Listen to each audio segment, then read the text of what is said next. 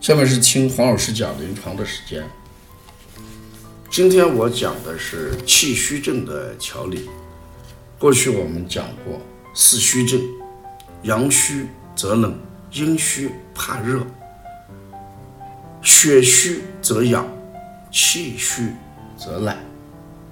所以人慵懒，对什么事情没有精神，提不起精神，这种状况我们要考虑什么？气虚。气虚主要是先天这个不足，或者后天失养，或者脏腑功能失调而导致的。先天之气，那就属于禀赋不足；后天失养，就是我们说的脾胃失养，脾胃气血生化之源。而中医里面还讲。肺主气，肺为气之主，脾为气之源，肾为气之根，所以肺脾肾功能失调也会导致气虚。气虚往往会表现劳倦，这些呢都是人体虚症的表现，神疲乏力，言语。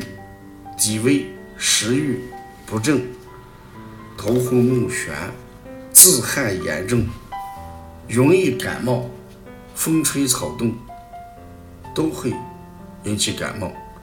气虚也会引起气机的一些失调，升降出入失调。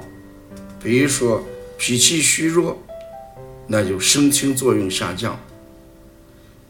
胃气虚弱，降浊功能下降；肺气虚弱，宣发功能下降；肾气虚弱，肾火肾的气化功能就会下降。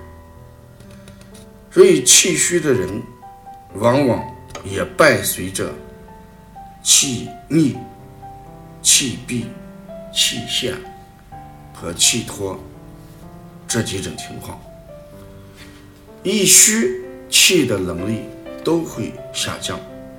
我们讲气为血之帅，而气一虚，血呢自然就会瘀，血的运行也就不畅，所以我们的眼睛呀、耳朵呀，气血就不能很好的濡养，大脑。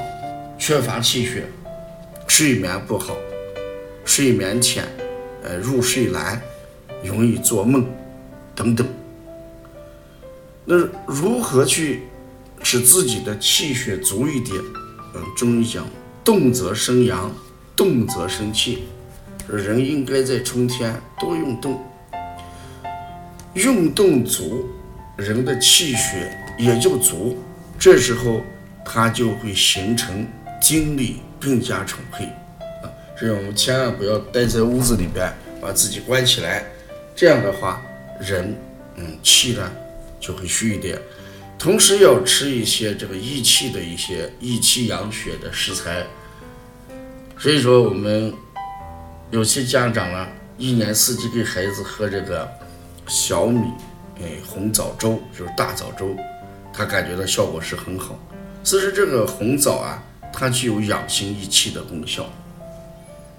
同时，我们过去也提倡大家适当的泡一些黄芪呀、这些当归呀、啊这些茶饮，这也是益气的一个很好的方法。在推拿上面，我们一般提倡的就是膻中穴、气海穴跟关元穴。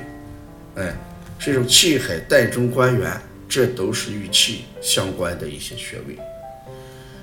如果要了解邦尼康更多的一些文化资讯，你可以加哎帮小编微信三幺七七九幺四零三三零七，谢谢大家。